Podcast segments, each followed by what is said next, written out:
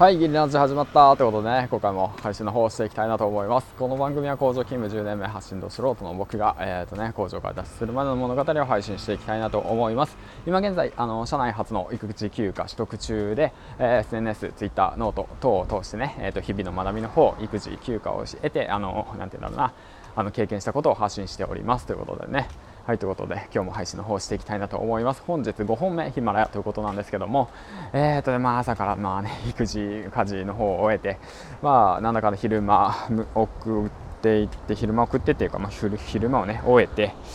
うんまあ、さっきまで外雷鳴ってたんだけど少しね落ち着いたって感じででまた図書館からね連絡あったんであの本の方をね借りていってで最後にあじゃあ借りた借りてきた本の方の紹介をしますね。最後の方にねうん。で、えっと、今回なんですけども、えっとね、ちょっとねあの嫁とね、まあ、あの一悶着ありまして、うん、実はね。まあだからまあ育児休暇取得してとかねあとはまあまあ、前から持ってたんだけどいろいろとね。うん何をって話なんだけどまあこれから、まあ、結婚されてる方やねあの家族がいる方、まあ、息子が息子息子娘さん、まあ、お子さんがいる方とかもそうなんですけどもまあなんだろうな。子供をね産んだばかりの女性の体というものはとてもね満身創痍で、まあ、すごくねホルモンバランスもね乱れていてちょっとしたことでね あのちょっとあのスイッチをね、うん、やる気スイッチをね押してしまうわけなんですよ。その嫁のね嫁のイライラやる気スイッチを押してしまうわけで。それをねどういうふうに対応すればいいのかってことについて話していきたいなと思うんですけども、まあ、僕もねまだまだなんですけどもまあじゃあ今日何が起きたかっていうとまあ実はですねあのあの郵便局の方にああのあれですね手紙をね5通送ってって言って言われて、まあ、出しに行ったんですけどもその中の1通だけあの切手がね貼ってなかったんですよ。でそのこと今朝言われたんですよ。そういえばこれ1通5通のうち1通だけ切手が貼ってないから切手を購入して貼ってで送ってねって言われてあ分かったよって言っていて。で、まあ、僕自身ね分かったつもりでいて、まあ、すっかりそんなこと忘れてそのまま5通そのままあのポストにね投稿したわけなんですそして家に帰ってきてで一言そういえば切って購入してくれたって言ってああ忘れたごめんって言って言ったらあのめっちゃ逆ギレされるというね。何度言ったと思ってるのみたいなね。うんそうなんですよね。まあ2回しか言ってないんだけどねと思いながらね自分の中では。でまあそんなことで送らんでもいいのになと思って。うん。でもそういう風に言っちゃったらなんで私の気持ちわからないのみたいな、うん、私は嫌な気持ちになったのよみたいな感じになって言われて面倒くさいなって思っちゃうわけですよ男性はね、うん、結論としては、まあ、結果はね結論というかま結果としてはまあ別に対応はしたから郵便局の方に行ってで、まあ、後日送るよってこと。で保管するよってことで対応はしたんでいいんですけど電話で、うん、すぐにね、まあ、僕はすぐに対応したんですけどでもそうじゃないと。私は嫌な気持ちになったと、うん、そのことをもっと共感しなさいわ。って言ってね言われてね、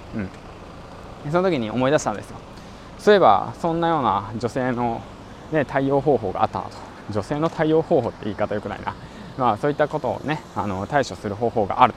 ということなんですけどそちらの方がこれ妻の取説。あの黒川伊保子さんのですね、うん、こちらの妻の取説に書いてあります。あの女性と男性脳は違うと。男性脳は男性脳はあの結果から、うん、結果からですね結論から求める。女性は共感から求める。ということであの出産ねしたばかりの女性っていうものはさっきも言ったけれどもあのホルモンバランスが、うん、乱れていてあのどちらかというと、まあ、ちょっと調子が悪い状態だと。だからあのそのなて言うんだろうな、まあ、そういう時期だからこそしっかりとあの対応しましょうよと、うん、共感しましょうよと。話を聞いてあげましょうと。女友達のようにね、うん、そう。だから僕は今女友達になってます。慣れてないなまだ。全然慣れないんだけどね。もうその辺ね難しいんだよね。本当もう面倒くさがりだからね。すっごい面倒くさがり屋でせっかちさんだから、うんうん、その辺はねもう少しあの嫁のね話をしっかりと聞いて共感してあげなくちゃいけないなと思った昼間の出来事でした。ということでね。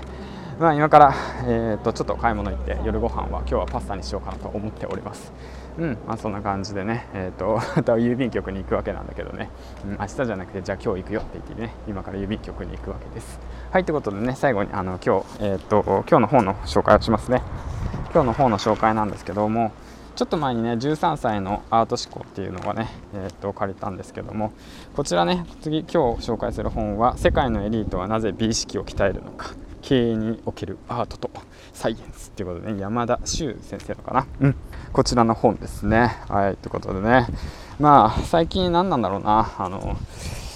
最近美術館のチケットをもらってからねやっぱりその何て言うんだろう。ま僕は別にそんなあの芸術的センスとか全くないただのただの変なやつなんやけど、うん、変なやつって言い方よくないな。まあなんかまあそんな普通の一般ピーポーなんだけどまあねその美術館に行ってその作品を見てねなんかあこれすごいなって言って思うんじゃなくてなんですごいのかなっていうことをね知りたくて、まあ、こういった本をねちょっと今読もうかなと思ってあのー、紹介しました、うん、読み読みたいなと思ってね、まあ、そんな感じで、えーと、長々と話しちゃったな、まあ、そんな感じでね、まあ、今日も、えーとまあ、残りの時間まあ頑張っていきたいなと思います。頑張ってっていうかまあ楽しんでいきたいなと思います。はいではではでは銀ちゃんでした。次回の放送でお会いしましょう。バイバイ。